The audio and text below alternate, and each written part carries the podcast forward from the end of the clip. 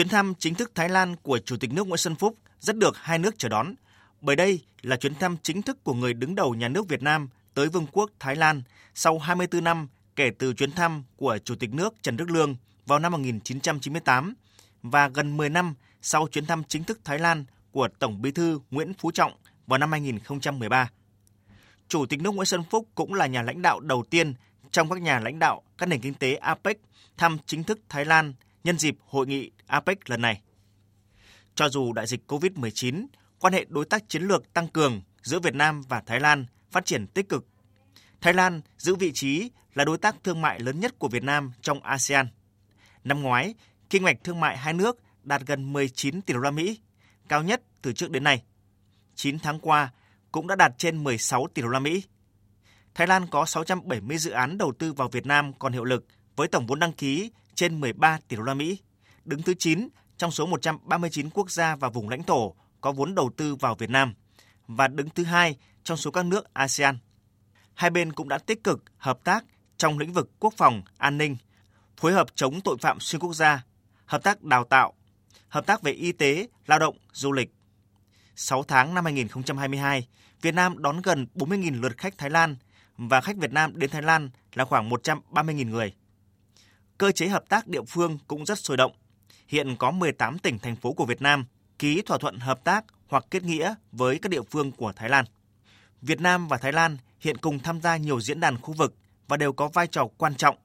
Trong đó, cùng là thành viên của Hiệp hội các quốc gia Đông Nam Á, hợp tác trong khuôn khổ Mekong.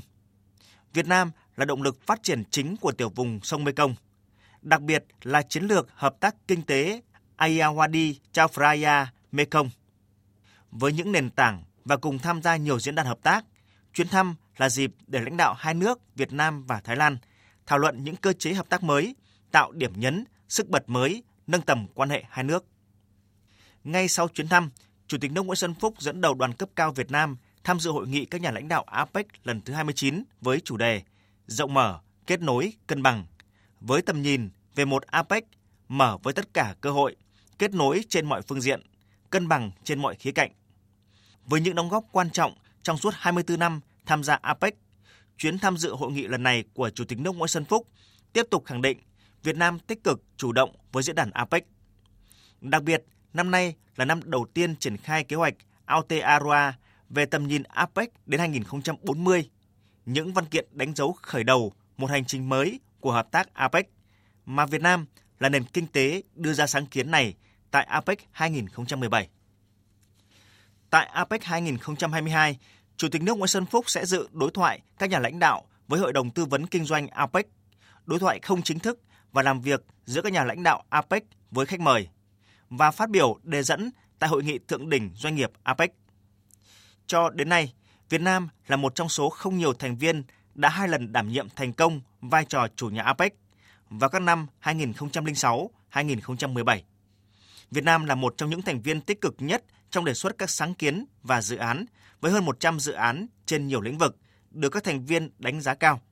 Trong đó có các sáng kiến về phát triển bền vững, bao trùm, phát triển nguồn nhân lực trong kỷ nguyên số, thúc đẩy kinh tế số, an ninh lương thực, ứng phó biến đổi khí hậu, nâng cao quyền năng kinh tế cho phụ nữ. Doanh nghiệp của Việt Nam cũng đã tham gia và đóng góp tích cực, đề xuất nhiều khuyến nghị lên các nhà lãnh đạo và các bộ trưởng APEC. Trong năm nay, Việt Nam tích cực ủng hộ, phối hợp chặt chẽ với chủ nhà Thái Lan, các thành viên của APEC chủ chốt và các thành viên ASEAN trong APEC duy trì nguyên tắc thương mại, đầu tư tự do và mở của diễn đàn. Thúc đẩy đà hợp tác, liên kết kinh tế khu vực, thúc đẩy các nỗ lực ứng phó dịch bệnh, phục hồi kinh tế và tăng trưởng bền vững bao trùm trong dài hạn, bảo đảm thành công của năm APEC 2022, đảm nhiệm thành công vai trò chủ tịch nhóm ASEAN trong APEC 2022, thúc đẩy đoàn kết và đề cao vai trò của ASEAN.